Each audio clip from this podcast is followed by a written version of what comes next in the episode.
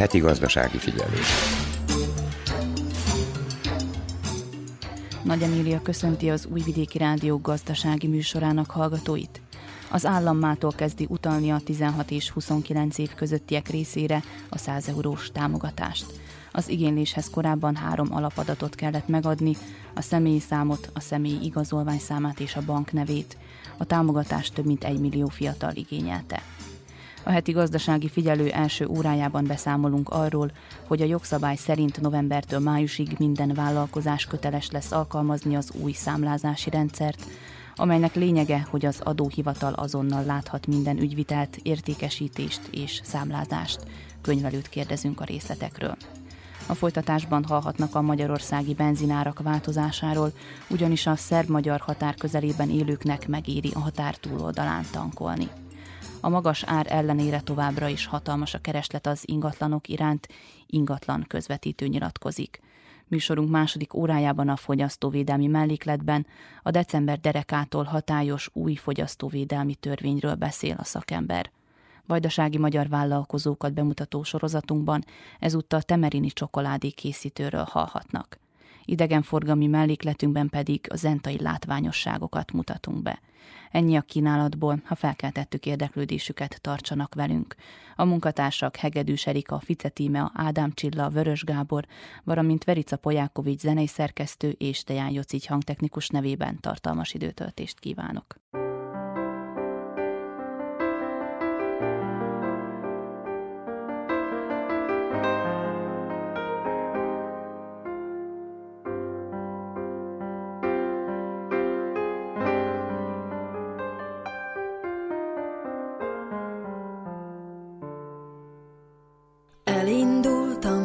Kívántam, hagyják, de mások diktálták, melyik kövön lépjek át. Ma sem hiszik el, hogy megy egyedül, s hogy jó egyedül, a burok se véd meg már, az a sok lánc visszaránt. Már nincs más, csak a vágyak, miket magamba zártam. Hát jó, néha félek, de végre rátaláltam. Hajt, hogy egyedül járjam.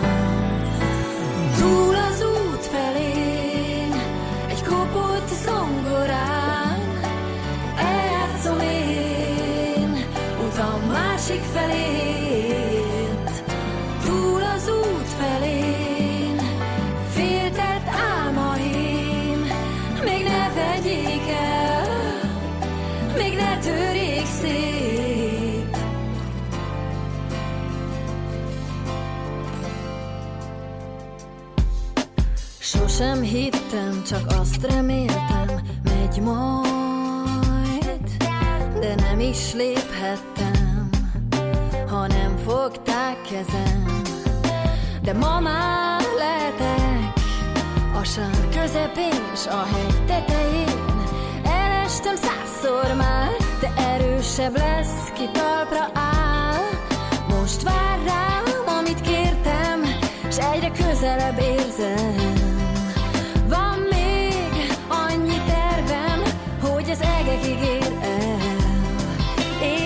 Sosem adom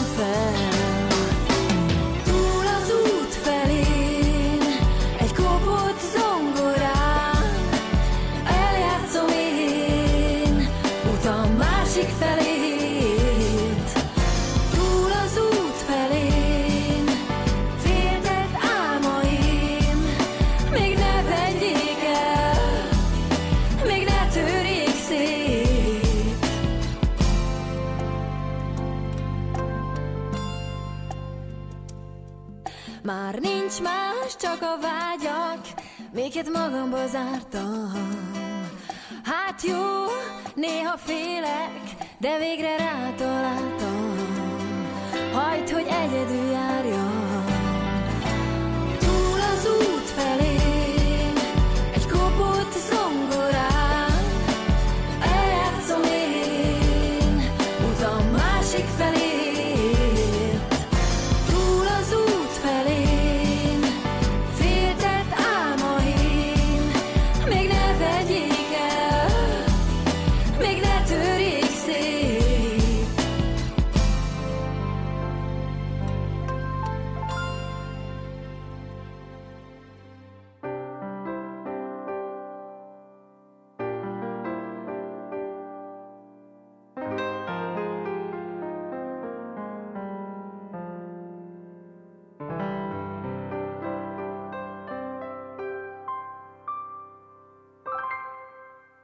könyvelői és a vállalkozói egyesületek egyaránt kérik az új számlázási törvény alkalmazásának elhalasztását, mert a fél éves átállási időszakot túl rövidnek találják. Mint ismeretes, a jogszabály szerint novembertől májusig minden vállalkozás köteles lesz alkalmazni az új számlázási rendszert, amelynek lényege, hogy az adóhivatal azonnal láthat minden ügyvitelt, értékesítést és számlázást. Egyébként tegnapig lehetett igényelni a 100-100 eurós állami támogatást az új pénztárgép vásárlására és az eladóhely kialakítására.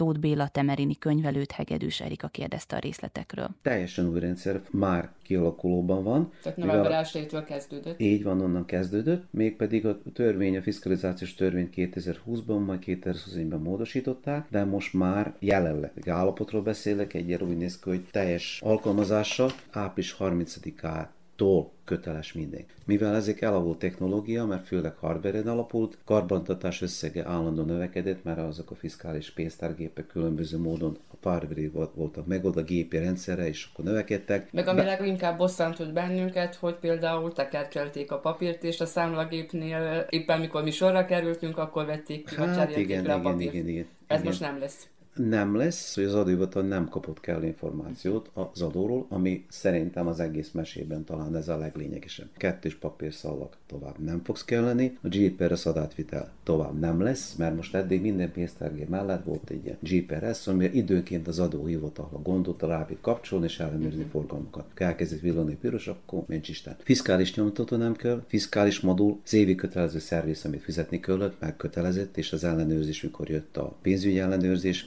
kérdezték rögtön, hogy szervizelő van a kassa, és ha nem, az büntetés van mag után. A kasszának a plombálása, lezárása, defiskalizáció nem lesz szükséges. A javítási, azaz náló küllapot tovább nem kell kitölteni, még a napi jelentés, a KD kigadelnék hizistáját tovább nem kell vezetni. Itt jelentkeztek különböző új fogalmak, ez mind elektronikusan fog történni, és pedig úgy, hogy állandó kommunikáció lesz az adóhivatallal. Tehát, Tehát pillanatnyi kommunikáció. Pillanatnyi amikor kommunik- fizettünk, amikor vásároltunk. Ez az, ez, az, rögtön az adóival megkapja kellő jelentést, és ez mind tároló lesz. És akkor ezeket az adatokat nem csak mi, mi vagyunk a legkevésbé érdekesek, van az a számára elérhető lesz, hogy mi, mi történik. Ez az egész kommunikáció, tehát ezért vannak ilyen lépések, hogy hogy bírunk belemenni a fiskalizációba. Itt ami legvéglegesebb cél, a fiskális számlának a processzorának a beszerzése, de tehát ezért van egy időrendi sorrend, amit be kell tartanunk, hogy addig eljussunk. Az pedig először be kell jelentenünk az üzlethelyiségét. Ez indult el november 1 október 31 pontosabban elindult. Tehát annak is, aki már bent van Mindenki, a rendszerben. Persze, be kell, igen, be kell jelenteni az üzlethelyiséget, ahol a fiskális kassa van. Ami azt jelenti, hogy van egy óriási nagy lerakat,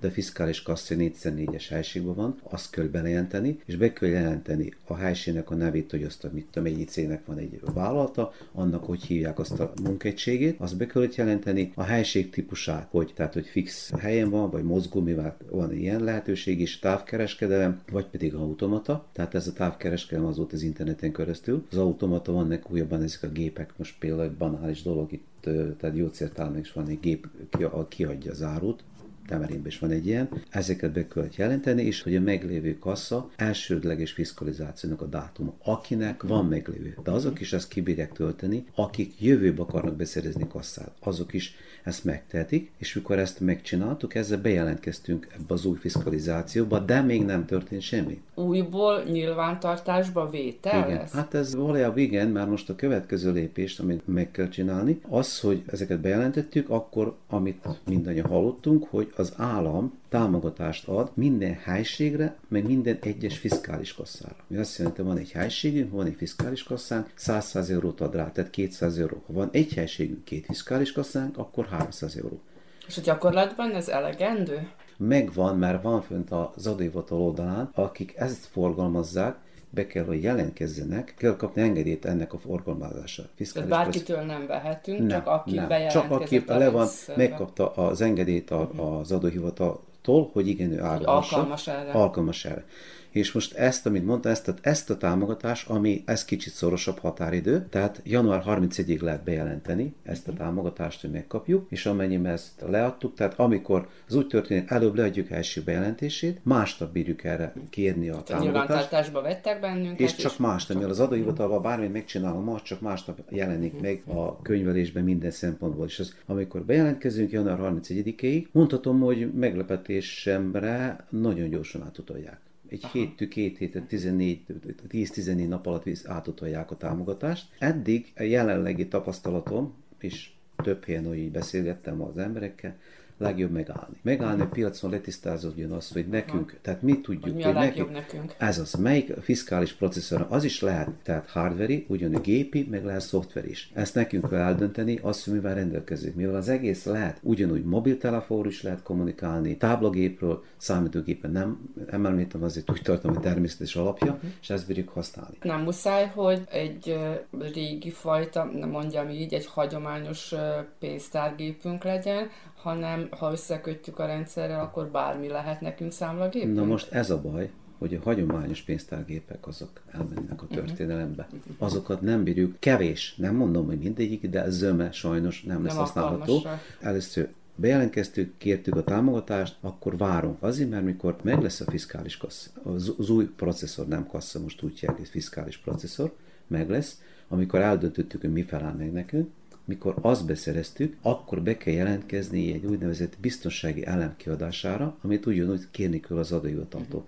Az a biztonsági elem ugyanúgy lehet hardveros, meg szoftveros is, arról van szó, hogy ezzel, ezzel valójában, mikor számítógép vagy tábla vagy bármiről beszélünk, ezen a fiskális processzoron keresztül kell egy hozzáférés biztosítani, ez az a biztonság elem, mint most vala, az is lehet mondom szoftverben, tehát kapunk egy jelszavat, amivel bírunk jelent, vagy pedig kapunk egy kártyát, amivel ezen bejelentkezünk, hogy bírjuk használni. Gyakorlatilag az, az egész elektronikus rendszerre alapszik. Most ugye azért tudjuk itt ott intézményekben, főleg a belügyminisztériumban, bankban tapasztaljuk ezt, hogy azért gyakran lefagy ez a rendszer. Itt és most Szerbiában képes lesz ez a rendszer működni. Azt én értem, hogy mi a lényege neki, hogy fölcsatlakozzunk ezekhez a rendszerekhez nyilván uniós mintára, vagy a világban is ez így működik, de gyakorlatban ön szerint képes lesz ez a rendszer működni? Mert azt is tudom ugye, hogy a törvényben leírták és mondják, hogy öt napig képes tárolni az adatokat. Megvan nekünk ez a digitális rendszerünk az országban, amely ezt működtetni tudja? Sokat fektettek ebbe bele, most én csak ennek egy párhuzamot vonnák, személyem szerint, akik most ides régóta ebbe szakmán vagyok, mikor bevezették az adóhivatalnak az elektronikus oldalát, én magam is szkeptikus voltam, hogy elébír ennyi adatot. És Né- hát, némi zökkenőkkel működött. Kezdetben volt a gondok, de most elég jó. Nem mondom, hogy nincs néha kiesés, ami természetes, amikor ilyen interneten keresztül dolgozunk, de de működik, meg, meg azért egy szempont órási könnyítés számunkra is, nem kell rengeteg papírt nyomni, vinni az adóhivatalba, hitelesíteni, hordani, eleve mindent ezen keresztül oldunk meg. Hiszem azt, hogy ez is ugyanaz fog lenni, meg fog történni, és nagyon jól informálva, tehát öt napról van szó, amíg tárol, és mi a kommunikációt köteles továbbítani az adatokat, vagy leadja a, az adóhivatalnak, hogy megkapja. És kell-e a vállalkozóknak, kereskedőnek, bárkinek, aki bekerül ebbe a rendszerbe, vagy muszáj bekerülni ebbe a rendszerbe, kell -e ezt még egy külön adattárolóra tárolni? Nem szükséges, mivel ez az, ott lesz, a, tehát ez az internet keresztül fog történni, és mi az összes adatot, ami nekünk érdekes, a napi forgalom, havi forgalom, az évi forgalom, azon keresztül ki tudjuk majd húzni, mert ott lesz tárolva. Tehát uh-huh. számunkra tovább is hozzáférhető fog lenni. Uh-huh. Amikor megvan az a biztonságelementünk, amikor megvan a fiskális processzorunk, mikor először kommunikálunk az adóhivatallal ezen keresztül, automatikusan a régi kasszák defiskalizálódnak. Aha, tehát kikerülnek a rendszerből. Ki, rögtön kikerülnek, mert mikor jelentsük be a támogatásra, ott be kell vinni a régi fiskális kasszáknak a számát. Minden kasszának van egy sorszám, aki használja, tudja, van egy jelzése, és automat nem kell semmit kérni, és azért erre kell vigyázni, és ez, amit elmondtam, ezt április 30-ig kell megtenni, mert a régi, mint mondtam, a régi fiskális kasszák, mikor ez minden kész, minden tudni fogunk, tehát hogy fogunk, mert nekünk akkor szükség lesz a nyomtatóra, az mind önállóan választja mindenki ki. Feltételezésen szerint a régi fiskális nyomtatók, amik voltak, azok valószínűleg támogatni fogják az új rendszert, de egyes fiskális kasszák maguk nem biztos, mert a számlának tartalmazni kell egy úgynevezett QR kódot, amit mai napon a mobiltelefonokkal bárki le tud olvasni, és azon rajta kell lenni minden, ami magán a fiskális számlán. Na és ez a QR kód nyomtatása, ez nem biztos, hogy a régi fiskális kasszák, nem a nyomtató. Eddig vonalkódok voltak, most Vonal, meg... Igen, a vonalkód az tovább is al- alkalmazásban, hanem magán a számlán azon köteles ez megjelenni, ezek az új QR kód, és azon kell, az muszáj rajta legyen, az a QR kód nélkül kiadott számla érvénytelen. Tehát nem érvényes. Anna muszáj rajta lenni, és csak nagyon röviden, hogy most újabban, amit az előbbi nagyjából elmondtam, fiskális számla fajtája van, régen avans előleg nem volt a fiskálisan, most az is lesz. Maga van a forgalom, van a másolat, előszámlát kiadni, még hát a refundáció az valójában az a régi nálunk azokat bírjuk megcsinálni, számítógépen keresztül bevisszük, nem kell írogatni semmit se. Ami nagyon lényeges az ebébe. Ezt mind összekötni, a maga nyomtatót, azt mindenki maga választja ki. Hogy ő nyomtassa A4-es formátba, hogy vannak olyan egyszerű nyomtatók, ami nem tudom 10-10 pár centi széles, és azon nyomtassa, azt már mindenki maga fogja eldönteni. Azért mondom, én magam elmondom, lehet, nem örülne neki, az adóhivatalra kommunikáltam, és azok mondták, hogy ne siessünk a fiskális processzor beszerzésére, elő magunk lássuk meg, tapasztaljuk ki, hogy mire van szükségünk, nekünk, mert nem egyforma mindenkinek, van akinek elég egy szoftver megoldása, ha nem nagy áruforgalomban fölösleges az, és ami itt most a végén visszatérek, lehet az elején kellett ezzel kezdeni, az alkalmazás óriási kört bevon. Tehát azok, akiknek eddig nem kellett, sajnos azoknak is kell egy frizérüzlet, nincs tovább köteleső. Ha valaki pausál adózó, tehát általányadót fizet, azonnak is köteles lesz bevezetni. Egyedül kivétel képez, és ezt először én is lekértem a szakapaktól, hogy valójában maradni, aki bizonyítani tudja, hogy ő nem dolgozik fizikai személyekkel, annak nem köteles. Tehát egy, egy építészeti üzlet, mondjuk nem egy üzlet, egy, iparos, aki azzal foglalkozik, és nem dolgozik magánszemélynek, és ezt bizonyítani tudja, nem kötele számát alkalmazni. Nagyon sok kétel van azért bizonytalanság van e körül, hogy ki kerül be és ki nem. Például a piacozók közül ki kerül be és ki nem, mert hogy az őstermelők, azoknak is van lehetőségük, hogy saját terméküket árulják, de akkor ők adnak számlát, vagy nem adnak számlát? Az őstermelők, akik saját terméket adják, az határozottan ki, most is kimondni, azok nem kötelesek. Van egy... És a kézművesek? A kézművesek, na most a kézművesekre visszatérünk. Eddig törvényben volt az, hogy a hagyományos foglalkozások, azok nem kötelesek. Ezt kicsit bebonyolították hogy az igen érvényes most is, de viszont van egy központi regiszter, ahol be kell jelentkezni, hogy én hagyományos, hogy megkapjam őtőlük a bejegyzés, hogy én igen az vagyok, akkor nem köteles a kassa. Tehát nem van egyszerű eddig, hogy nekem az én tevékenység körömmel, ahogy be vagyok jegyezve a gazdasági cégjegyzékbe, hogy én ezzel foglalkozok, nem elég. Ez most nagyon, tehát nagyon széles körbe. Viszont eladók a piacon? Azok eddig is kellett volna. Az egy más dolog, hogy miért nem azt és ki, ki az, aki most is mentesül, mert hogy folyamatosan évek során egyre többen kerültek be a rendszerbe, de ha jól tudom, az ügyvédek most sem kerülnek nem, be a rendszerbe. Pontosan. Szintén nem kerültek be a rendszerbe. Az ügyvédek, taxiforgalmazók, van egy egész lista, amely egy szabályzatot adtak ki. Na most ez az érdekes, hogy ez a dolog úgy látszik napra napra most változni. Kiszélesítették a kört, azért nem mentek a rigorózusan, mint előttől kezdték. Ez tehát én így egy több éves tapasztalatom van, mögöttem van, szerintem ez még nagyon-nagyon sokat fog változni, meg nincs kizárva, ezt csak feltételezem, hogy el lesz tolva az alkalmazásra, de jelenleg... Mármint, hogy május 1 utánra? Igen, már így, hogy van, még ahogy mondom, hogy történik még, abban a pillanatban, amikor mi bevezettük az új fiskális, akkor az új törvény érvényes ránk, amiket elsoroltam, ezeket kötelesek vagyunk alkalmazni, a régi nem. Ameddig a régi kasszát használjuk, ez április 30 a régi szabály, még a régi űrlapok, minden kötelesek, hogy ugyanúgy tovább dupla, ha dupla szalagot használni, napi jelentéseket kihúzni, minden. Gazdasági figyelő.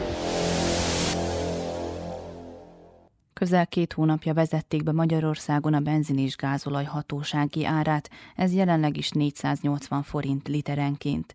Az elemzők által várt hatásokról, illetve arról, hogy ennek a kormányzati intézkedésnek milyen gazdasági következményei lesznek, Molnár László a Budapesti Gazdaságkutató Intézete vezérigazgatója Vörös Gábornak nyilatkozott. Hát mindenki betartja a szabályt, hogy ez egy törvény, tehát akkor innentől kezdve mindenkinek kötelező, novellenőrzések vannak folyamatosan, tehát a adóhivatal nézi, hogy betartják a szabályokat. Egyelőre kut még nem zárt be, de hát ugye nem is zárhatnak be, mert van egy másik szabály, mely szerint kötelező nyitva tartaniuk. Tehát ami kívülről látszik, az az, zavartalan a, egyelőre az ellátás és ami úgymond belülről látszik, mert hát azért jó, nyilván a sajtóban az egyértelműen visszatükröződött, hogy a, a jármű tulajdonosok ennek kifejezetten örülnek, de közben ugye hát a benzinkutas tulajdonosok azok meg nyilvánvalóan elégedetlenkednek, sőt, mi több már lázadoznak is szinte. Ez így van, egyébként érthető okokból. Tehát nyilván egy autós örül neki, hogy kevesebbet kell a tankoláskor fizetni. Ugyanez igaz mondjuk a fuvarozókra, hát ugye ők a, azért a nagy fogyasztók jellemzően, mert ha belföldön fuvaroz, akkor neki jóval olcsóbb lett, ugye a, a korábbiakhoz képest is olcsóbb lett, tehát ha, ha lenne emelkedés, azt is megspórolja, tehát neki költséghatékonysági szempontból azért ez nagyon jó. Aki meg külföldre megy, annak meg most már érdemes Magyarországon tankolni, mert minél több hazai üzemanyagot használ, annál olcsóbb, hiszen külföldön azért jellemzően emelték az árakat, vagy emelik továbbra is az árakat, ahogy a kőolaj ára változik. Nyilvánvaló, hogy a másik oldal, tehát az üzemanyag kiskereskedők szempontjából a helyzet nagyon komoly. Ahol abból a szempontból mindenképpen, hogy a, az igazi nagykereskedő, ugye hát az ÖMFAU, is átról tud üzemanyagot szállítani, illetve a MOL, aki százhalombattáról. A, a MOL bejelentette, és ő a legnagyobb azért ebben a forgalomban, tehát ő bejelentette, hogy ő nem hajlandó a nagy kerárést mérsékelni, tehát van a százhalombattai finomító, ott egy növekvő kőolaj árral szembesül, nyilván ez beépíti az áraiba, továbbadja a molnak, mint nagykereskedők, ő rárakja az árését, kijön egy ár, de a kiskereskedő nem tudja rárakni az árést, mert akkor túllóg ezen a 480 forintos áron, tehát ő beragad a, az áremelkedés és a nem emelkedő fogyasztói árak közé. Tehát magyarul ott vaskos veszteségek képződnek. Egyébként eddig úgy a benzinkutatnak, amíg nem volt ez a árgát megszabva, literenként mennyi volt átlagosan a, a profitja, vagy legalábbis bevétele az üzemanyagokon? Mert tehát ugye nyilvánvalóan azt azért a kedves hallgatók csak az, azt érzik, hogy jó, ugye olcsó a benzin, de nem tudják, hogy tulajdonképpen elsősorban mondjuk a magas jövedéki adókon, meg hát ugye a benzint érintő egyéb illetményeken kívül ugye valószínűleg nagyon kicsi volt az az árrés, az a nagyon kicsi volt az a literenkénti profit, amit egy-egy benzinkút úgymond ebből hasznosíthatott. Ez így van egyébként, hát azt tudni kell, hogy a jelenleg üzemanyag árak mellett nagyságrendileg a fele adó. Tehát adó, meg mindenféle, tehát van egy ilyen készletezési díj, ami még szintén ebben benne van, tehát ez kb. a fele. A maradék felén osztozik a termelő, a nagykereskedő, meg a kiskereskedő. Hát ebből is belátható, hogy mire a kiskereskedő oda kerül, azért viszonylag kicsi az árés. Tehát abból kell finanszírozni adott esetben, hogyha ez egy franchise kút, akkor például a franchise díjat, tehát ilyen névhasználati díjat, ebből kell finanszírozni nyilvánvaló, hogy a, az embereknek a bírét, készletezni is kell neki, azért nyilván azt hogy neki ki kell fizetni előre, tehát amíg nem kell el az üzemanyag, addig áll a pénze benne. Tehát azért ezeket összességében figyelmezve azért azt nem mondom, hogy nagyon veszteséges lett volna, de nem volt egy kimagasló nyeresége általában a kutaknak. Nyilván, ha ez egy egykutas családi vállalkozás, ott a probléma sokkal erőteljesebben jelentkezik, mint mondjuk egy, egy hálózatnál. Tehát most a, ugye a kutaknál is tudni kell, hogy kétfajta kuttípus van. Az egyik az ilyen magánhasználatú kutak, azok jellemzően valamilyen franchise rendszerben vannak, és vannak a a nagy kereskedőknek is van saját kuthálózata, például a Molnak is van ugye az autópályák mentén, tehát a nagyforgalmú kutakat azért megtartották maguknak, és csak a kis, kisebbeket adták át üzemeltetésre. Na most akik ugye üzemeltetik csak a kutat a saját pénzükből, hát azoknak nyilvánvalóan teljesen más a helyzetük, mint azoknak a kutasoknak, ahol a MOL a tulajdonos, tehát a MOL veszteségeiben majd ezt lenyeli ott az emberek továbbra is megkapják a bérüket, és dolgoznak tovább, mint ami sem történt volna. Ugye őket egy jóval kevésbé érinti, mint mondom ezeket a kiskutakat. Ugye azt kell látni, hogy 518 olyan vállalkozás van, aki a üzemanyag kiskereskedelemben érdekelt, és ebből 480 KKV. Tehát magyarul ennyi vállalkozás van, akinél, akinek van egy vagy több kutya, és kicsi. A KKV kapcsán szeretném megjegyezni, hogy az kis és közepes vállalat, és ugye ez egyértelmű, hogy nyilván ők szenvedik meg leginkább ezeket a megszigorításokat, ha szabad így mondanom, és valószínű, hogy ott ebben az ágazatban lesz ugye valószínű akár még munkanélküliség, meg ugye tömeges csőd. Hát tömeges csőd lesz, munkanélküliség azért nem lehet, mert mondom, kötelező működtetni. Tehát ugye itt most az a érdekes helyzet állt elő, hogy mivel azért az állam is rájött arra, hogy itt ezek a kutak azért már rövid távon is kifogyhatnak a pénzükből, ezért fölkínálta azt a lehetőséget, hogy átvegyék a kutakat ideglenes üzemeltetésre mások, ugye erre a Molbe is jelentkezett, hogy ő átveszi addig, ameddig ez a három hónap, ami ugye nem három hónap lesz, az már most látszik, hanem inkább hat. Tehát nyilván a választások előtt, hogyha az üzemanyagár továbbra is ilyen magas lesz, mint ami egyébként ugye a világpiacon van, akkor nyilvánvaló, hogy nem fogják februárban visszaállítani a magas üzemanyagárakat a választás előtt két hónappal, hanem nyilván eltolják a választások utára, tehát most arra kell készülni, hogy jó eséllyel ez május-júniusig fönnmarad ez a helyzet. Kutak nem tudnak bezárni, mert hogy kötelező nyitva tartani, akkor csak, egy, olyan, csak egyet tudnak csinálni, úgy, mint a kémény seprésnél, ott ugye volt a katasztrófa védelem, tehát ha valaki, mint kéményseprő vállalkozás nem tudott normálisan működni, akkor fölkínálta ezt a szolgáltatást a katasztrófavédelemnek, aki átvállalta, és hát vitte az embereket is, mert ugye ez egy kéményseprő nem az égből potyan, hanem azt ki kell képezni, tehát vitte az embereket, és ő látja el hivatalból. Itt most ugye az a fölkínálás van, hogy majd a MOL fogja működtetni az alatt az idő alatt, amíg a, ez az árszabályozás fönnmarad. Az persze egy nagy kérdés, hogy ugye ez mind munkajogi értelemben is egy, egy kérdés, mind számlázási értelemben, hát hiszen a pénztárgép például a vállalkozás nevén van, miközben ha átvesz egy másik vállalkozás a kutat, ugye akkor ez egy másik cég már. Nyilvánvaló egyébként az is, hogy itt a maga az alapanyag, tehát a kőolaj is, ami ugye finomításra kerül, ugye nagyon sokan azt vizionálták, hogy na akkor ugye a, hát a, a, azok az országok, akiktől idáig vettük a kőolajat, vagy esetleg a nemzetközi benzinkút hálózatok majd nem fogják akkor ide szállítani a benzin, mondván, hogy nekik ezt itt veszteséges eladni. Ez valós veszély, vagy ez csak tulajdonképpen egy hoax? Hát nemzetközi vállalatok Magyarországon nem szoktak benzint hozni. Tehát ugye az a probléma, hogy ugye ez finomítóktól függ, és a finomító és a benzinkút közötti távolság, ugye láttuk, hogy tartálykocsikkal kell vinni, hát az nagyon nem mindegy, hogy hány kilométer. Tehát magyarul hányszor kéne tankolni annak a tartályautónak, mire odaér, az mértékben drágítja a termelést vagy a, az értékesítést. Tehát ebből következően, ugye, amit mondtam az előbb, tehát Magyarországot jellemzően a Sveháti finomítóból, illetőleg a százhalombattaiból látják el, ebből következően minket így a nemzetközi benzinár azért kevésbé érint. Abban a szempontból viszont igen, és mondjuk ez egy reális veszély, hogyha nagyon megszaladnak az üzemanyag árak, a forint is gyengül, akkor például a határ mentén bőven megérheti, hogy átjöjjenek teletankolni. Tehát ott viszonylag egyszerű átjönni a határátkelőkön, ugye mert a határ nagy része azért uniós, tehát megérheti, hogy a befagyasztott áron vegyenek üzemanyagot. Tehát most gondoljuk meg, hogyha mondjuk Ausztriában a üzemanyag mondjuk 520 forint, nálunk meg 480, és van két kilométer a határ, akkor átjön, keres egy benzinkutat, teletankol, és visszamegy, és megspórolta a pénzt.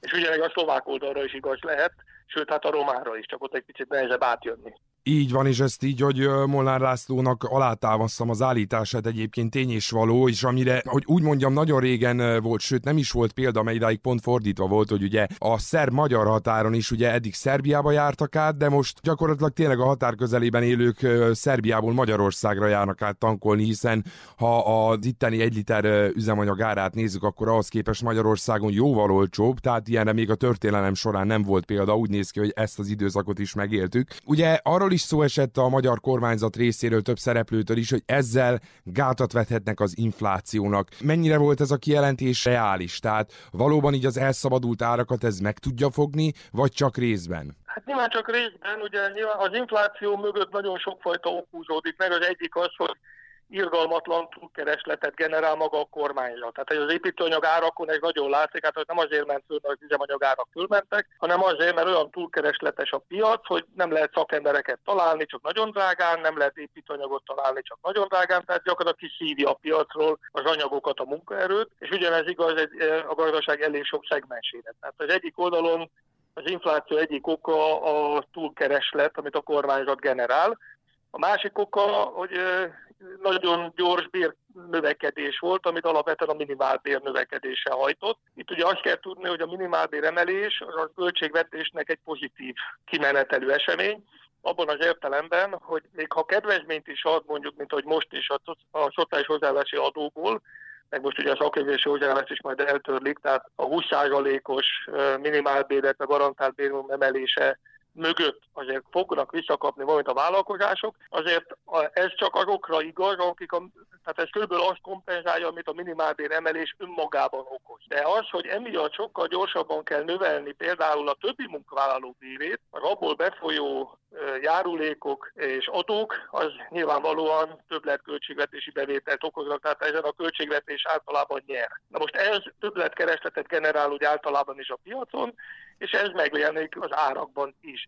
A másik, amiről nyilván a kormány nem tehet, hogy az egész világon inflációs folyamatok vannak, hát a nyers és alapanyagok árát ugye azt nap nap lehet látni, hogy rekordokat döntenek, de az élelmiszer ár is rekordot dönt. Márpedig, ha a világban nagy inflációs folyamat van, és még a forint gyengül is mellette, akkor nyilván ez a hazai piacon fölfokozottan jelentkezik. És ehhez képest azért az üzemanyagár, hogy akkor válaszoljak a kérdésre, ehhez képest az üzemanyagár egy fontos, de azért nem meghatározó szereplője az árindexnek. Tehát mondjuk a üzemanyag az ilyen 10-13 százalék körül lehet, hogy kumuláltan a hatása, na most a maradék 87 százalék az meg nyilván az egyéb áruknak az áremelkedéséből fakad. Még egy kicsit ugye visszatérve, ugye régóta van, legalábbis ugye ez egy régi gyakorlat volt a kormány részéről, amikor ezt nem is tudom, négy vagy öt évvel ezelőtt jelentették be, hogyha a kőolaj világpiaci ára felemelkedik, akkor ugye a benzinnek a jövedéki adóját csökkentjék. Most viszont ugye azt látjuk, hogy voltak éppen a kormány nem úgymond a jövedéki adón spórolt, hanem a benzinkutaknak a bevételéből próbált meg ezáltal lefaragni. Meg is kérdezhetném azt, bár tudom ez önmagában profán, hogy tulajdonképpen miért nem ezt a régi elvekhez ragaszkodtak, és miért választottak úgymond egy újabb megoldást, ami tulajdonképpen hát számukra, tehát a magyar kormány számára ugye nyilván nem fájdalmas, de tényleg ugye több száz, vagy sőt több ezer embernek, akinek ugye ez a megéletése, ugye ez számukra volt egy fájdalmas döntés. Hát igen, ugye az a probléma, hogy a jövedéki adó az EU szabályozás alá esik, van egy minimum szintje, és a magyar az már régóta minimum szint, ala, minimum szint környékén van, tehát azt nagyon nem lehet mérsékelni. Az áfa kulcsot lehetett volna, mert ugye az meg rekordon van, hát a 27%-os áfa azért az Európában is a legmagasabbak közé tartozik, sőt talán a legmagasabb is. Tehát nyilván az át lehetett volna sorolni az üzemanyagokat mondjuk egy 18%-os kulcsba, csak itt ugye azt kell látni, hogy a kormányzatnál a túlköltekezés egyik oldala, a másik oldala meg az, hogy nagyon ilyes a bevételekre. Idén volt hosszú idő óta az először jelentős deviza kötvény kibocsátás, pont azért, mert a hazai piacon infláció alatti kamatokkal már nem igen tudja magát a költségvetés finanszírozni. Tehát magyarul minden bevételre szüksége van, így a üzemanyagokból származó bevételekre is, amik így nagyságrendileg 700 milliárd forint körül vannak, tehát hogy közelítően 2 milliárd euró. Tehát ami azért láthatóan nem pici összeg. Végül, de nem utolsó sorban, ugye itt említettem Molnár László, hogy jó, hát most ezek az intézkedések ugye három hónapig tartanak, de itt már hat hónapot is említett. Mire számíthatunk a jövőben? És itt akkor kulcskérdés az emberről lesz-e benzinhiány Magyarországon, vagy azért ez nem valószínű? Hát ugye a benzinhiány azért nem valószínű, mert a százszalombatai finomító ugye ez működik, és bármikor akár katonai irányítás alá is vehető, hogyha éppen nagyon szigorúan nézem a dolgot. Tehát kötelezhető arra, hogy veszteséggel is termeljen. Tehát én azt gondolom, hogy az a fajta veszély nincs, hogy, hogy mondjuk a, a Svehától nem fognak ide szállítani üzemanyagot, mert az nem éri meg. A, nyilván az a nagy kérdés, hogy ezt meddig fogják tűrni mondjuk a egyéb nagy forgalmazók, tehát azok a láncok, amik még Magyarországon még úgy, ahogy vannak, mikor fognak Brüsszelhez fordulni, hogy ezért ez már nem állja, hogy a kormány nem hajlandó kompenzálni a veszteségeiket. Tehát nyilván nem a MOL lesz az, aki ezt fogja csinálni, de egy olyan fagu esetében például fölmerülhet meg a kérdés, hogy vajon indokolt-e egy ilyen árbefagyasztás. Gyakorlatilag, ha a nagyokat nézzük, nyilván az is kérdés, hogy a kormány így a színfalak mögött milyen háttéralkukat folytat ezekkel, mert mindig lehet valami olyasmit is kínálni, amitől ők mondjuk úgy gondolják, hogy összességében nem járnak rosszul, de hát nyilván a kiskutak helyzetén ez nem javít.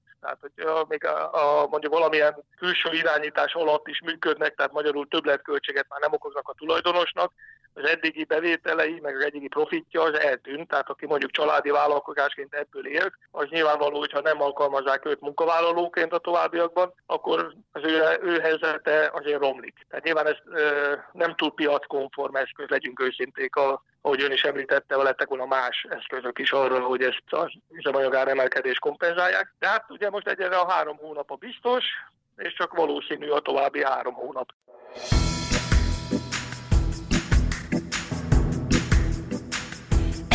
Lépést te, egy lépést én.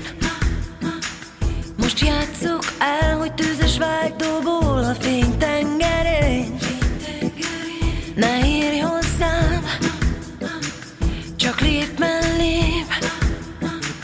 Érints meg ott, ahol a ritmus lüktetéstől felé.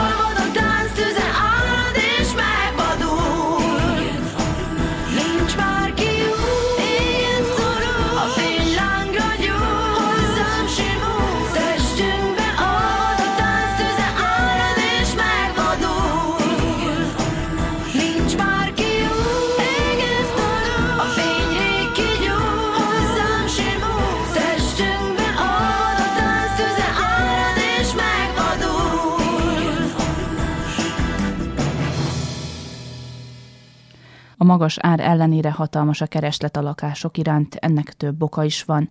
A téma kapcsán Oroszi Gabriella ingatlan közvetítőt Fice téma kérdezte.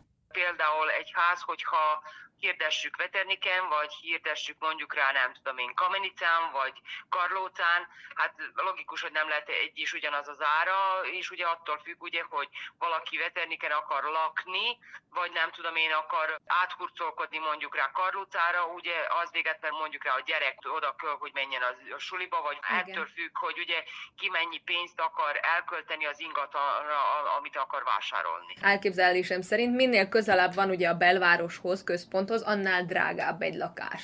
Nem muszáj ezt, hogy jelentse. Ez, ez egyáltalán nem muszáj ezt, hogy jelentse. Azért, mert mondjuk rá, hogyha a központban van mondjuk rá egy eladó, aki árul mondjuk rá egy 40 négyzetméteres lakást, és olyan, hogy nagyon sürgősen köl neki a pénz, a lakás pedig olyan, hogy föl kell újítani, akkor tudunk olyan árat mondani mondjuk rá, hogy 60 ezer euró.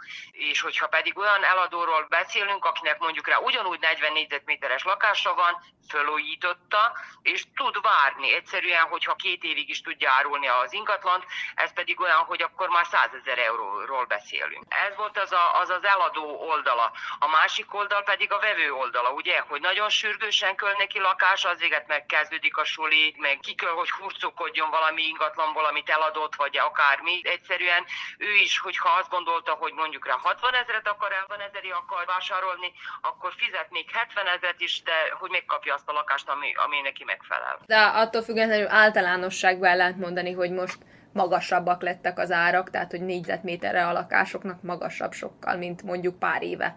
De hogy ez miért mi befolyásolta ezt? Na, kezdetben az úgy volt, amikor azt mondom, hogy kezdetben, az akkor úgy gondolok, hogy 2020-as év végére gondolok, meg, meg a 21-es kezdetére, akkor kezdődött az olyasmi, ugye, hogy a, az árak növekedtek. Növekedett az véget, mert nagyon nagy volt a kereslet utána pedig mondjuk egy fél éven belül olyasmiről tudunk beszélni, ugye, hogy megdrágult az anyag, amit használnak az épület építéséhez. A vas ára például azt hiszem, hogy háromszoros lett. Akkor mondjuk rá nem tudom én a cement, meg a beton, meg a tégla, úgyhogy mindennek fölment az ára. És akkor az véget ugye újra olyasmiről tudunk beszélni, ugye, hogy az árak megnőttek. Az építőanyagok árának a növekedése az a koronavírus járványnak köszönhető, hogy kevesebbet tudtak beszerezni, vagy termelni dolgokat, és akkor ezért ment fel az ára, vagy mi miatt? Szerintem a korona az építőanyag árára nem hatott annyira, az véget, mert ugye hát egyszerűen nem tudok párhuzamosan beszélni a koronáról, ugye a járványról, meg az építkezési anyagról, hanem szerintem egyszerűen megdrágult az anyag. Nem csak Szerbiában, hanem azt hiszem, hogy mindenütt a, a világon. Ami a vevőket illeti, szerintem önálló változott, ami a járványjal kapcsolatban van, a döntéshozás sokkal rövidebb ideig tart, mint a járvány előtt.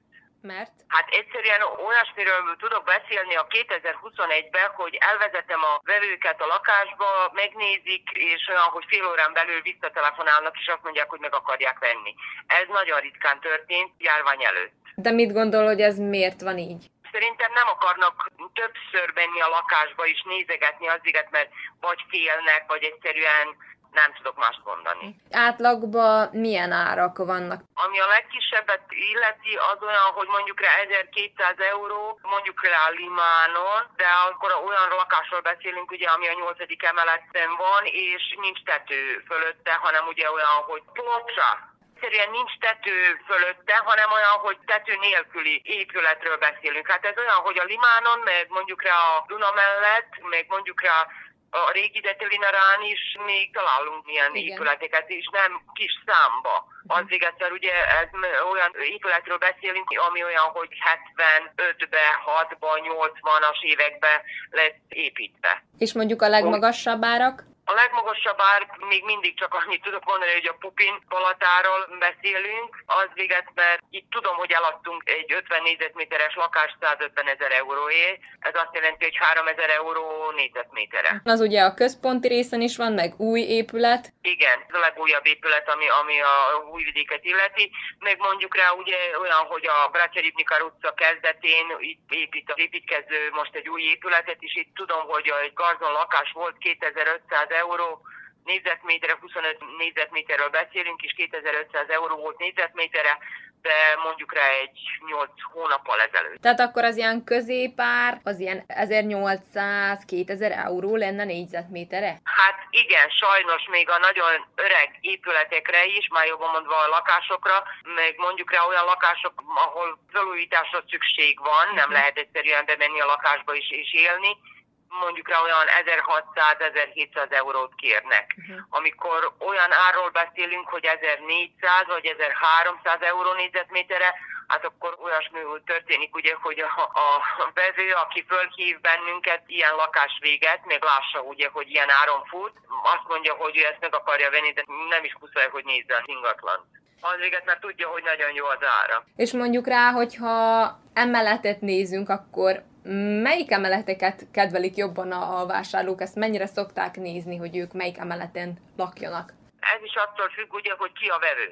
Hogyha idősebb szeméről beszélünk, ők mindig a második, harmadik, negyedik emeletet szeretnék, persze, hogy legyen lift. A fiatalabbak pedig ugye ráállnak arra is, ugye, hogy vegyenek lakást, ami a földszinten van, vagy mondjuk rá magas földszinten, az olyan, hogy például egy 8 vagy 10 lépcső magasságról beszélünk, vagy mondjuk rá valamilyen ingatlanról, ami a 13. emeleten, vagy a 15. emeleten van, de ugye nem szeretnék, ugye, hogy az utolsó emelet legyen. Persze, hogy attól is függ, ugye, hogy, hogy milyen állapotban van az ingatlan, Szerintem ezt nagyon nézik, mert mondjuk rá, hogyha olyan vevőn van, aki bankkölcsön által szeretné vásárolni a lakást, akkor ő úgy nézi, ugye, hogy ha már annyi pénzt vesz föl kölcsönbe, ugye, akkor hát ne köljön újítani semmit a lakásba. Mi a tendencia? Az? A vásárlók általában kölcsön által vásárolnak lakást, vagy nem? Mit tapasztalnak? Ez nagyon sokat függ attól, hogy ugye ki milyen helyen dolgozik,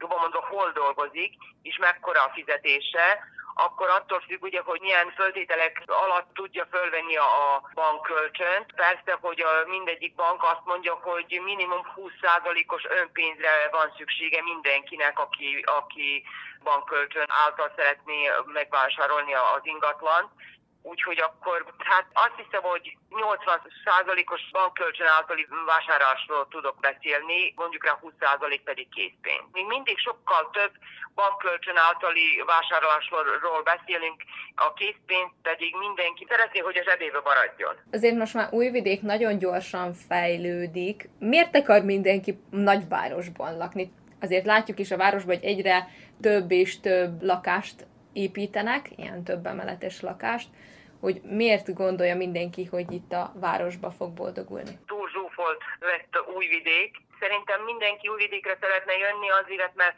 könnyebben tud munkához jutni. Ez, ez az egyik, a másik pedig ugye most per pillanat a járvány véget ugye nem tudunk beszélni annyira ugye az egyetemistákról vagy a középiskolásokról, de hát ugye ők is itt vannak Újvidéken, és szerintem nem mindegyik egyetem úgy működik, hogy online, ugye, hogy otthonra lehet befejezni az egyetemet, úgyhogy még mindig vásárolják a lakásokat is, meg az egyszobás lakásokat is a szülők, a gyerekeknek, ugye az véget, hogy ugye ne kelljen fizetni albérletet. Szerintem ez véget szeretne mindenki újvidékre jönni.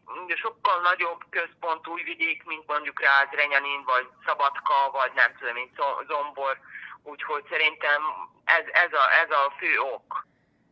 Hát mondjuk rá annyit tudnák még mondani, hogy ami a járványt illeti, sokkal több házat adtunk el tavaly, 2021-ben, mint mondjuk rá visszamenőleg 5 vagy 10 évre, hogyha, hogyha visszatekintek. Uh-huh. Ennyit tudnák mondani, úgyhogy egyszerűen a járvány azt tette meg, ugye, hogy egyszerűen nem akarnak az emberek a lakásba élni, ahol ugye csak négy fal van, igen. hanem szeretnék ugye, hogy, hogy legyen valami udvar, főleg olyan vevőkről beszélek, akiknek gyerekük van. Igen, tehát akkor ilyen külvárosi részeken keresnek házat? Hát igen, uh-huh. igen. Veterni, veter, mielőtt mi hallottuk egymást, épp egy ilyen alakról beszélek, hogy, hogy telefonált is megkérdezte, ugye, hogy ez a, ez a ház Veterniken milyen áron fut. Igen. Az igaz, nem volt megmutatva az ára. Úgyhogy épp ezt akarom mondani, hogy veternik, futak, futak piros, kamenica, ez, ez szerintem nagy, nagyon aktuális most, uh-huh. még mindig. És a házárak is egyébként úgy mennek, mint a lakásárak, vagy az teljesen másképp? Sajnos igen, sajnos igen. Ami valamikor veterniken olyan volt, hogy például 50 ezer, 70 ezer, most azt mondják, hogy 120, 130, 170, meg 180 ezer.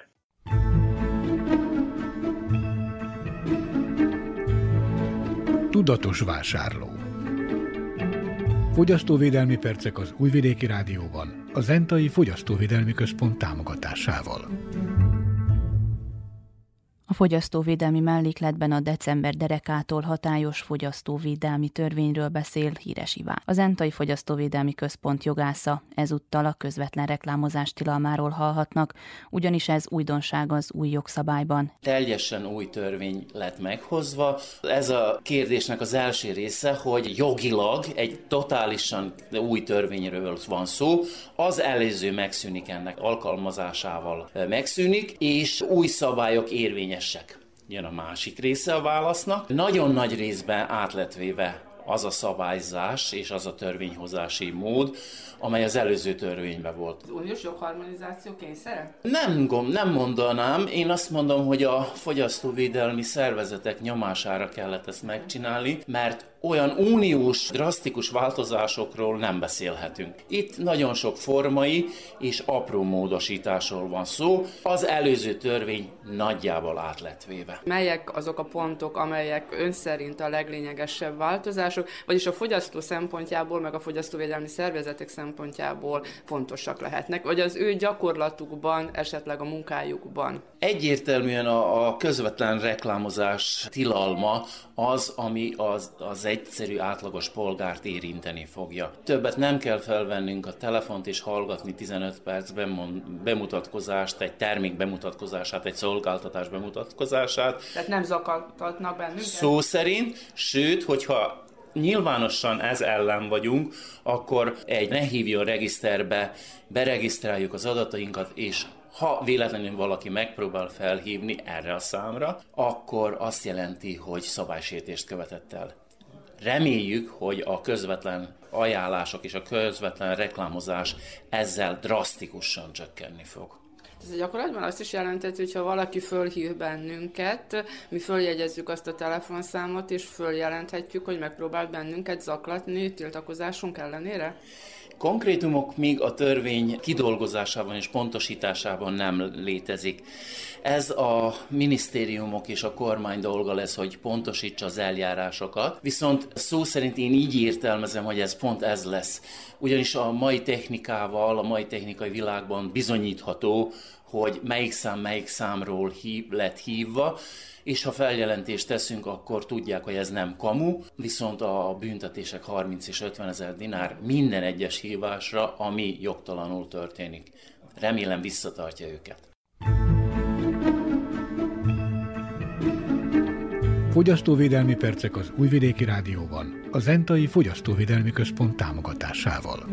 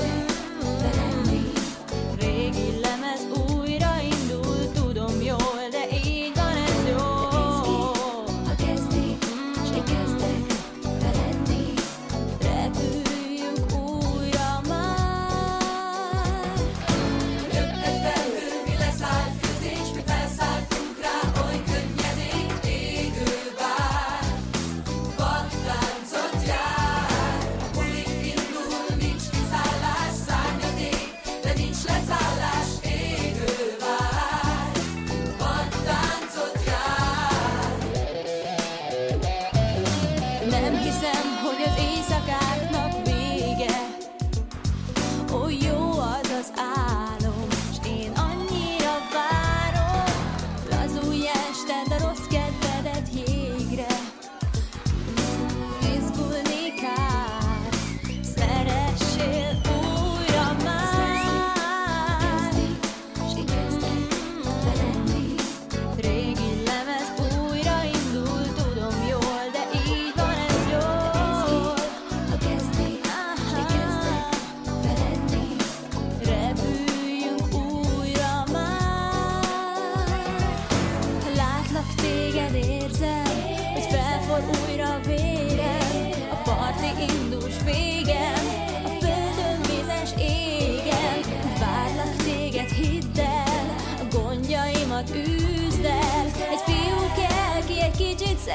ha nemet mondok, újra kezdi. Gyere baby lazíts, mert jó most a buli Migri megkaphatod mindenet, hát ez a tuti. Itt nincsen harc, tudod, itt nincs erőszak Amit hallasz, az a gangster hip Ne hidd, hogy vad vagyok, látom, hogy remeg a lábad. Annyit mondok, hogy élj a márnak Ma mindenki nyer, senki sem veszi. Te vagy az a nő, aki engem felhevít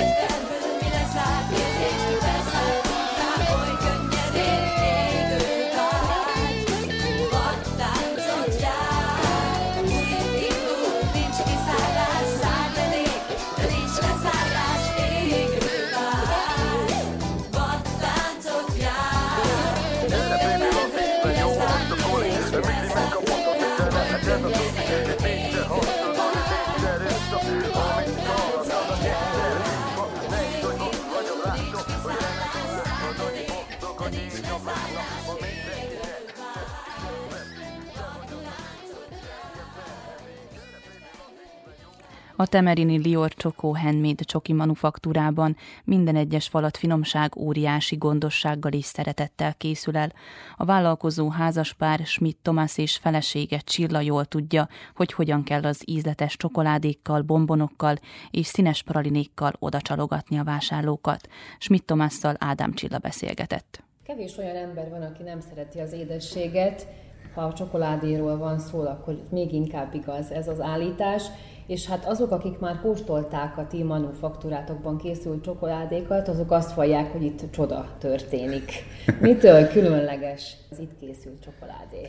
Jó hallani, hogy mások is hallották ezeket a híreket. Hát igazából mondva minden kézzel készül. Ebben van a titok, hogy semmiféle adalékokat nem adunk hozzá a csokoládékhoz. Szóval ahogy érkezik Peruból és Belgiumból a csokoládénk, úgy mi is nem teszünk semmit se hozzá, hanem azt dolgozzuk fel valójában, és hagyjuk az eredeti ízeket csokoládéba meghagyni. Végül is a töltelékeink azok is saját készítésűek, őket is mi készítsük el, és semmiféle adalék, hanem természetes alapanyagokból készítsük el, például a gyümölcsök, akkor azok málna pürékből, például málna pürés, van megypürés, van narancs, narancshéjból készítsük el végül, és minél jobban úgy próbáljuk meghagyni ezeket a dolgokat, hogy természetesebb legyen, és tényleg, hogy nagy a sikere, mert az emberek nagyon szeretik.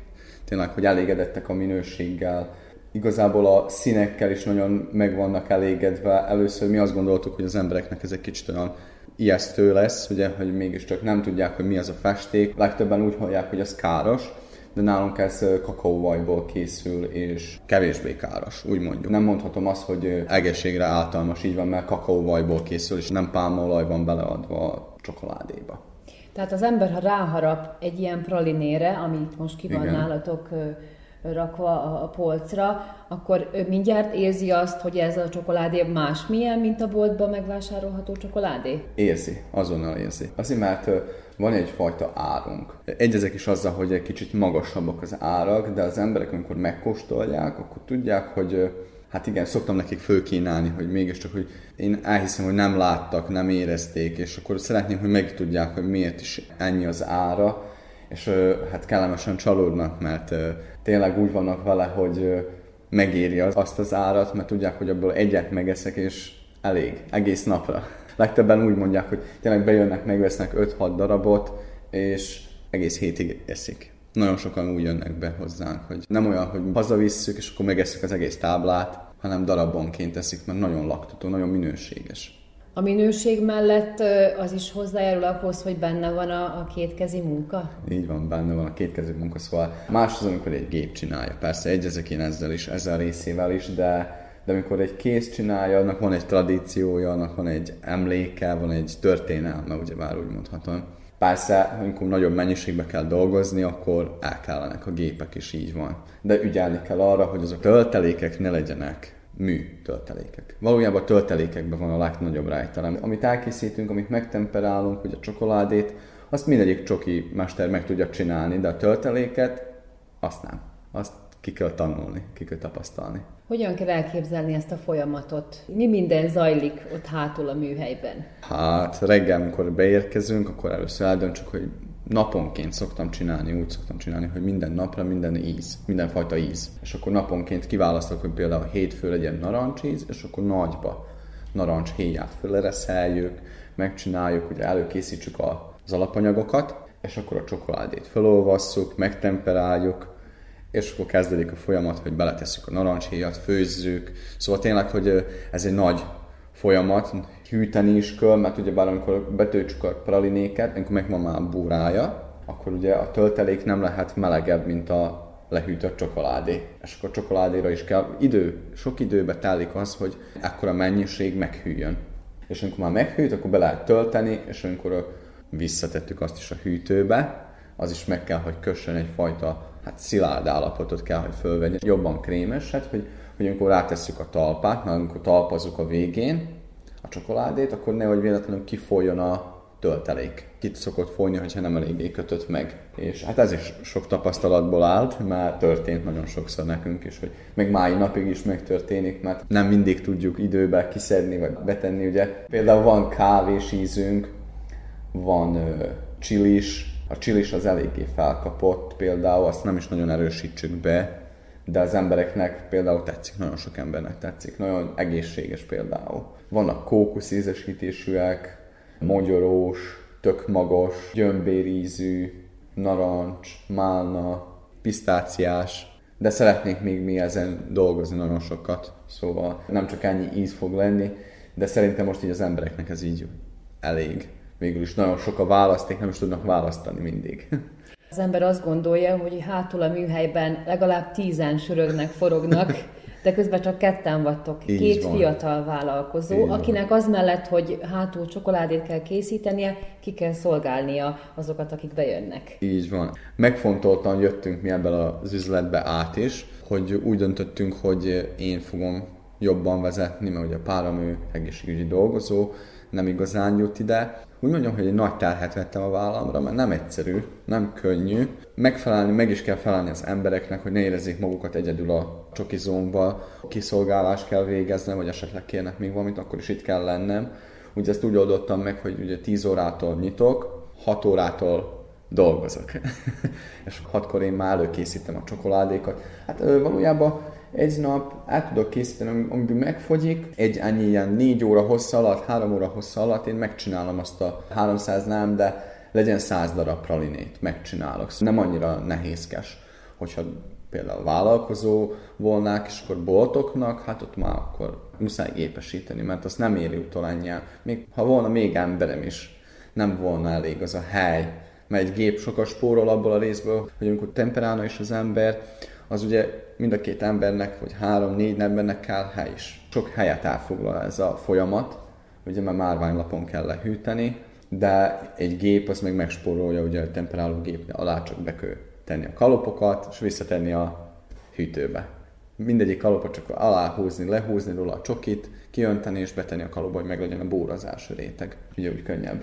Így viszont nagyobb kihívást jelent. Így van, sokkal nagyobb kihívást jelent, mert azért ugye hát van más kínálatunk is, forró csokoládénk, van például teát bedobtuk, bedobtuk a gyerekeknek cedevitát, és kávé van, eszpresszónk, több fajta, habba, hab nélkül, teljes. Nagyon finom svájci kávé. Így van, svájci kávéból készül. Próbáltunk egyfajta, ha már minőségi csokoládét, akkor próbálunk minőségi kávét is szolgálni fel az embereknek. Ugyanúgy a kávé mellé ajándékba, vagy olyan kis gratis féleségbe tesszük a kandírozott narancsot, a forró csokoládé mellé pedig kapnak trüffelt, azt ők válasszák ki. Eddig csak két fajtánk van jelenleg. Van rum cimet, és mandula likőr és kávé ízesítésű ilyen kekszbe van hempergetve. Beszéljünk egy kicsit most az alapanyagokról, amikkel dolgoztok. Ugye belga csokoládé. Milyen formában érkezik ez hozzátok meg? Honnan rendelitek? Itt az asztalon most Igen. vannak csoki reszelék. Valójában nipszek, nipszeknek nevezik Igen, őket. meg a vaj. Vaj, igen. Hát a nipszis és a vaj is, ő Perúból érkezik, Dél-Amerikából, ott van egy ilyen magyarországi cég valójában, aki forgalmazza az ő termékeiket. És ő rajtuk keresztül valójában egy magyarországi cégen keresztül, én jóba vagyok egy emberrel, és valójában az igazgatóval, és ő saját maga bejött az első üzletemben, amikor meglátott minket, hogy kinyitottunk, bejött magától az üzletbe, mert érdekesnek tűnt neki, hogy itt vajdaság területén egy ennyire nem, hogy magamat ugye felmagasztalja, hogy ilyen minőségi csokikat forgalmazó cég nyílt, mert ő csak külföldön láthat ilyen cégeket, hogy például ez a színezékek, mert igazán nehéz beszerezni, nem ismert Szerbia szinten se. Nagyon ez a színezékek, nem ismertek a kakaóvajak, sok profi cukrásszal beszélgettem, akik nem is tudják elképzelni, hogy hogy készül el. Ezért is fejeztünk be mi valójában egy csokoládé akadémiát a feleségemmel, és hát ott nagyon sok mindent meg lehet tanulni, és sok mindent itthon is tapasztaltunk ki a csokoládé készítéssel, mert sok rejtelmet nem is tanítanak meg. Ugyebár mindenre magunktól kellett, hogy sokszor rájönnünk, magunktól kellett képíteni azt az utat is, hogy ugye megtaláljuk a színezékeket, a csokoládékat. A fekete csokink, az Peruból jön, a fehér csokoládénk és a csokoládénk, ők pedig belga csokiból. Kalebaut valójában az a nevük a pasztilla formába érkeznek meg valójában, és a cégnek a forgalmazója az Kalebaut. Ők nagyon híresek, és nagyon finom belga csokoládéból vad dolgoznak valójában. Ők a legelismertebb ízű forgalmazó cég. Az alapanyag ez itt kint van, és ezek kis korongok. Így van, így Ez van. a csokinak a, a legfőbb alapja? Igen, így érkeznek bepakolva ilyen három kilós nagy zacskókba. Kis korongok. Kis korongokba, igen. Ők valójában a cégben már így kiföldolgozzák őket. Például az, ami az asztalon is van, ez Nips, és ez a kakaóvaj, és ők már a cégben ezzel dolgoznak, hogy olyan formát kapjanak végül is. Az ők is öntik, de nem temperálnak, csak ők felolvasszák, egybevezítik a dolgokat, és akkor ott dől el, hogy ki hány százalékosra szeretné a csokoládéját, végülis a kakaó tartalmat. De ez Hogy most ott- akkor hány százalékos? Ez 72 százalékos a fekete csokoládénk, a tejcsokoládénk pedig 32 százalékos kakaótartalmú. Ugye már abban van tejpor, kakaóvaj és a csoki, a kakaóbab. És akkor minél több a tejpor és a kakaóvaj, akkor úgy veszíti is a kakaó tartalmát valójában. És akkor azért ő 32%-os, de általában a tejcsokoládék így szoktak lenni, hogy 32, 34, hogy ugye mégiscsak több édes íz legyen. A 72%-os pedig több fekete, több kakaó tartalmaz. Kevesebb kakaó vajat, meg kevesebb édesítőszereket. Ezt hát a cég dönti el végül is, amikor én is nézem a termékeket, meg van, hogy ugye amikor kínálatom is van, akkor mindig szoktam az embereknek figyelmeztetni, ha esetleg cukorbetegek, vagy mindig muszáj az embereknek beszélni róla, mert ellenfelé nem annyira ismert, ugye? És szoktam mindig mondani, hogy ha cukorbetegek esetleg, akkor jobb a fekete csokoládé, ami van 84%-osunk is, egyre jobban kesernyésebb is, ugye? Sokkal keserűbb, mint az átlag fekete csokoládék vannak 52%-ban, amiket itt tudok Szerbia területén, 52, 72, és például ez a 84, ezt még nem találkoztam vele Szerbia területén. Úgyhogy ez azért van így Peruból, ezért szállítom én ide, hogy egy kicsit megkóstolják az erősebb csokoládékat is. Tehát akkor nektek az van, meg a 72. ez így a van, kettő. az a kettő van jelenleg. A teljesből meg a 30. Teljesből pedig a 32. Így van, 32 százalékon. Egyszer véget ér a lázas ifjúság. Egyszer elmúlnak a színes éjszakák. Egyszer véget ér az álom Egyszer véget ér a nyár. Ami elmúlt, soha nem jön vissza már. Egyszer véget ér a lázas ifjúság Egyszer nélkülünk megy a vonat tovább. És az állomáson állunk, ahol integetni kell. De a búcsúra csak pár ember figyel. Egyszer véget ér a lázas ifjúság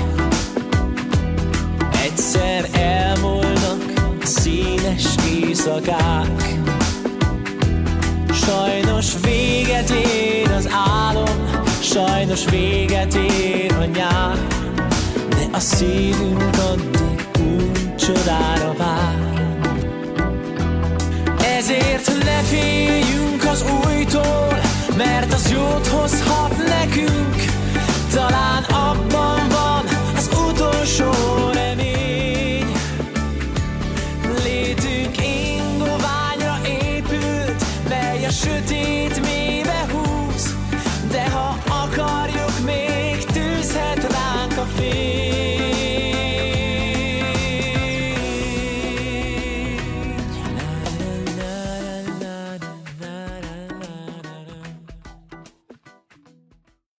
Utazunk és utazzunk, Vajdaságban és a világban. Az Újvidéki Rádió turisztikai rovata. A vajdasági épített örökséget bemutató sorozatunkban zentai látványosságokról hallhatnak. Magyar Ede munkája is megtalálható a városban, de emellett számos érdekes épületet láthatunk, mondja Pén Attila történész, muzeológus. Ugye 1911-ben égett le a, a régi városháza, és rekordidő alatt elkészült az új, mert hivatalnak lennie kell. De zentai tulajdonság volt, hogy fölvetődött az, hogy a megmenthető falakat majd fölújítják, és nem építenek újat, de, de ezt gyorsan elvetették, mert azért a tűzvész annyira kikezdte a falakat, hogy nem lehetett ezt megvalósítani és hát 11-ben leégett, 14-ben már fölépült. Hál' Istennek, mert kitört a háború, a háború alatt már nem lehetett volna. Ez egyébként egy pesti elég neves műépítész Kovács Frigyes tervei alapján épült fel. Nyilván volt egy pályázat, és hát elég sok vitát gerjesztett, hogy végül is melyik pályamunkát fogadják el. És hát Kovács Frigyesét sem nem a teljes egészében, ott is ha voltak alkudozások, de végül is, tehát nagy vonalakban azért ő volt a nyerő, és az ő ötlete valósult meg. És nagyon fontos volt, mert itt már kanalizáció, villanyvilágítás, minden fűtés, minden. A korabeli teljesítmények szerint korszerűnek volt mondható, tehát egy korszerű városházát kapott Zenta közvetlenül a világháború előtt, de hát vannak régebbi épületeink, és ugye ilyen lett volna, hogyha megmarad a főtéri katolikus templom, de ez a város, régi városházával együtt égett le, ugye az egyikről a másikra átterjedt a tűz, mivel közel voltak egymáshoz, és mind a kettő gyúlékony fedőanyaggal volt fedve, de az, ami megmaradt, az viszont a pravoszláv templom, mert a pravoszláv templom az 1750-es években épült föl, de a katolikus templom kicsit később, 1770-ben, tehát korba elég közel voltak egymáshoz, hát így most a pravoszláv templom a régebbi zentai épületnek számít, nyilván ott is koronként fel kellett újítani, a, az ikonosztázis változásokon ment keresztül, de nagy vonalakban elmondható, hogy, hogy sok minden még a, a régi állapotot tükrözi. Ki lehetne emelni még a gimnázium épületét is, hogy a gimnázium, tehát amikor megépült, mert nem ez volt az eredeti helye, a gimnáziumnál is nagyon sok húzavona alkudozás volt, amikor ugye nyolc osztályossá emelték, vagyis főgimnáziummal, akkor nyilván fölvetődött az, hogy most mit csinálni, kibővíteni, vagy újat építeni. Az újnak az építésére kiírtak pályázatot, és nem mellékes, hogy Lajta Béla pályamunkája lett volna a nyerő, de aztán úgy döntöttek, hogy csak kibővítik. Igaz, hogy nyomokban az ő terveit is felhasználták, ezért is vannak bizonyos kis szecessziós elemek rajta, de hát ez a régi zentai rossz tulajdonság, illetve biztos, hogy máshol is van ilyen, de hát nekünk mindig az, az piszkál minket, ami, ami a miénk, tehát hogy hogy csak bővítésről volt szó, holott akkor is lehetett volna építeni újat. Tehát ugyanúgy, ahogy most mit mondjak most is, ami egyébként nagyon gyönyörűen is példaértékűen föl van újítva, kifestve, kikenve, de hát itt is fölvetődik, hogy most egy 21. századi gimnázium szükségleteit ki tudja ő elégíteni, mint épület. De hát akkor is, tehát csak toldották, foldották, kibővítették, utána idővel még egy emeletet húztak rá, tehát ez mindig, ahogy nőtt a kapacitás, úgy kellett ezen valamit változtatni. És hogyha Lajta Bélát említjük, a tűzoltó laktanya ez is ott a százas forduló után épült fel. Hát valahol ott a, abban az időben, amikor a szabadkai kis mézes kalács házikók, tehát ez a nem a méretre gondolok, inkább így a, a mese alapján egy kicsikét kedveskedve, mert gyönyörűek ugye a szabadkai városháza és a, a zsinagóga itt pedig, tehát hogy teljes legyen a kép itt a környéken. Lajta Bélának ez a gyönyörű kis, hát tulajdonképpen szánypróbálgatásokat is folytatott, amikor megtervezte ezt az épületet, mert majd ő még fiatal viszonylag pályája kezdetén volt ekkor, és később több mindent, amit itt megvalósított, felhasználta Pesten is a épületeknél. Sajnos ő kevés megbízást kapott épületekre, de azért mély nyomokat hagyott a magyar szecessziós építészet területén, és elismerően szólnak mindig erről a kis gyöngyszemről is, ami itt van nálunk. Hát ezek azok a az épületek, amiket minden áron meg kell őrizni, és akár ha funkciót váltanak akkor is, mert ugye nyilvánvalóan, hogy egy akkor tűzoltó laktanyának megfelelt ez az épület, de most már korán sem. Tehát nyilvánvalóan, hogy majd a tűzoltók elhelyezésére más megoldást kell találni, ezt próbálkoznak is majd ezzel, de de hát ugyanez a helyzet a többi, mondjuk a, akármilyen abszurd dolog a városházára, talán még 20 évig szükség lesz, mint ilyenre, és aztán már nem. Tehát ott is majd tartalmakat kell keresni. Ugye az elközigazgatás, tehát lassan már nincs szükség hivatalok föntartására, legalábbis nem ebbe a formában, majd lesznek ilyen manipulánsok, akik csak úgy kiadnak esetleg valamiket, de, de azt is egyre kevésbé.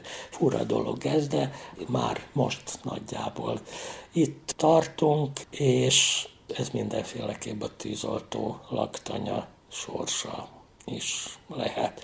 Elkerekítve fontos megemlíteni, Zentán két zsinagóga is volt még a 1945 után, aztán 57-ben lebontották a, az úgynevezett nagyot, Nyilván, hogyha azt mondjuk, hogy nagy, akkor kellett, hogy legyen egy kicsi is, hogy köznyelv nevezte el így őket.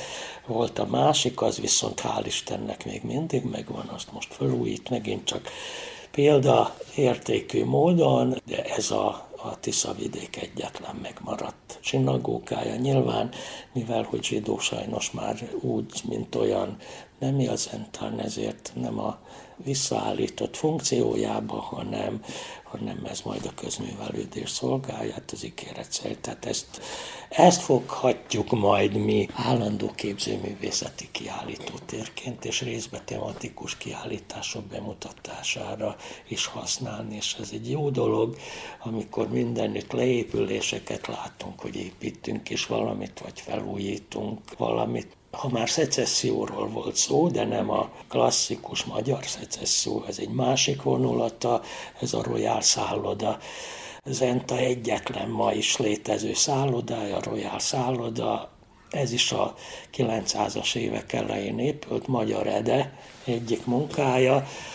Hát Szegeden Magyar Edét jobban ismerik, de azok az entaiak is, akiknek valaki ott van Szegeden, mert akkor ugye sűrűn járunk oda. Szeged tele van az ő építkezésével is. Elég tragikus sorsú egyébként ő is, mint figura. Érdekes volt. Hát a rökpalotta, csak hogy mondjam az, és ha úgy messziről vonulunk el a Tisza Kálmán körúton, és úgy szembenézünk vele messziről, akkor úgy, úgy mindjárt fölvillan, hogy valamire hasonlít ez. Hát mire a, a Royal szállodára, tehát azok a karakterisztikus magyar vonalok, azok úgy felismerhetők, akár ha szegediek jönnek ide, és mondjuk, hogy nem ismerős ez. Tehát ilyen szempontból ezek akár fontos kötődések is lehetnek. És hát, hogyha nem épületeket keresünk mindenáron, hanem csak épület karakterisztikákat, akkor hát a magyar népi építészetnek a legutolsó dobás az a napsugara soronfalak voltak. De ez Szegeden volt, illetve Tiszavidéknek ezen a részén volt leginkább elterjedve, bár nyomokba máshol is felütötte a fejét, de ennek a vidéknek a sajátossága volt. Szegeden is még mindig föllelhető, de Zentán is. Hát viszonylag nagy számbahoz képest, hogy ugye különösen az utolsó évtizedekben rohamosan alakítgatják át újfajta lakhatási feltételek teremtenek meg maguknak azok, akik régebbi épületeket vásárolnak meg. Ezek a napsugara soronfalak attól függően, hogy mivel fából készültek, különféle állatokból lelecettek, amikor valaki megvette a, a házastól mindenestől, a ház viszonylag jó állapotban, de a régi tulajdonos költségesnek találta, hogy időről időre azt ugye impregnálni kellett volna az időjárás viszontagságai ellen, elkorhattak. Meg hát a tűzbiztonság szempontjából nem igazán kóser, és akkor tégla oromzatra cserélték át, vagy más módon, vagy felújították, de csak egyszerű megoldással. De nagyon dicséretes, hogy sokkal fontosnak tartották, hogy ha még meg lehetett menteni, felújították, és az is érdekes, hogy újabban már olyan jelenség is van, hogy fiatal házasok vesznek egy ilyen régi házikót, tehát ezt a tipikus parasztpolgári tipikus osztattal rendelkező házikót, és megőrzik a, az előső részét, ők hátul még építenek hozzá szükségleteik szerint, és oda tesznek egy újonnan készített napsugaras oromfalat. Teljesen egy olyan házat építenek föl. Nyilván ez nem fog általános jelenségé válni, de ez egy kicsit arra mutat, hogy érdemes foglalkozni a a hagyományok és a múlt további éltetésével ilyen formában, mert időről időre ez mutatja, hogy nem felejtették el azt, hogy mi most 21. században élünk, más anyagokból építkezünk, másképp díszítjük, de nem felejtettük el, csak mi ezt nem tartjuk a fontosnak. Viszont a mi barátunk vagy testvérünk fontosnak tartja és olyat épít föl, és, és ez legalább hagyomány formájába megmarad, és legalább fontosnak tartja mindenki, csak éppen nem úgy, ahogy mi azt gondoljuk, hogy ó, hát ezek örök értékek, nem. Akkor voltak értékek, de mi ezt magunkévá. Fontosnak tartjuk, hogy ezeket az értékeket azért tovább őrizzük. Egy kicsit olyan, mint a, a Willendorfi Vénusz annak idején, amire még ma is arra kis szobrocskára rácsodálkozunk, hogy ez egy teljesítmény volt. Ma már a szobrászok más miatt készítenek, meg másért készítik, de az egy letűnt kornak az értéke volt.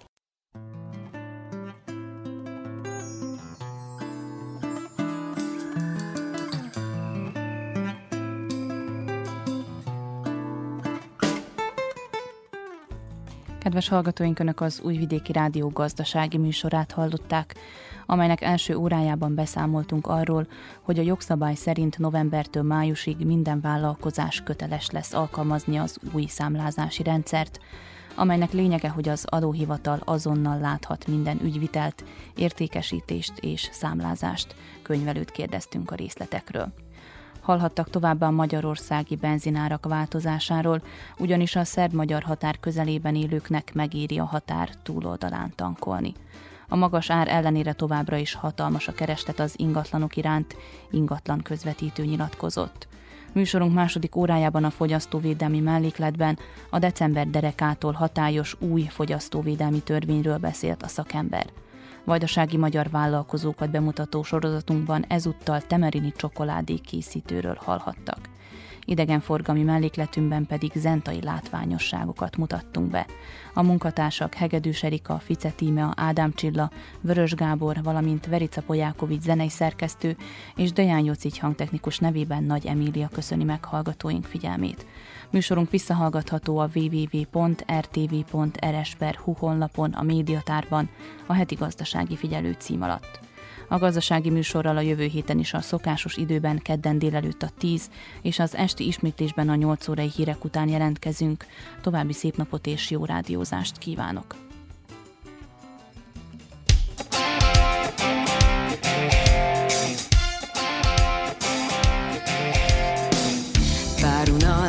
Év után elkapott a kalandvágy, Esély talán van még, nagyon bírnám.